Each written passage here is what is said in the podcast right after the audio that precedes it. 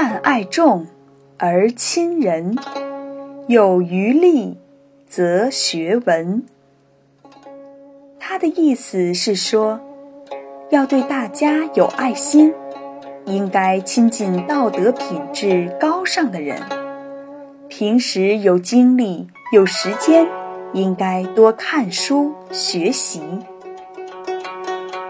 在三国时期，有一个叫董玉的人，从小家里就很穷，整日为生活而奔波。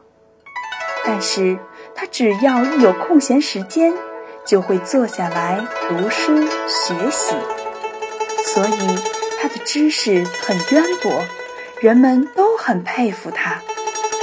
董玉的名声越来越大，附近的人纷纷前来求教，并问他是如何学习的。董玉听了，告诉他们说：“学习。”要利用三余，这三余是什么呀？三余就是三种空余时间：冬天为一年之余，晚上为一天之余，雨天为平日之余。人们听了恍然大悟，原来。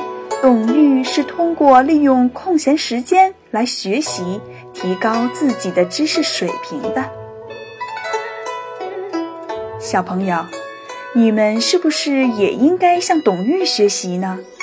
把自己的空余时间充分的利用起来，多读书，多做一些有意义的事情吧。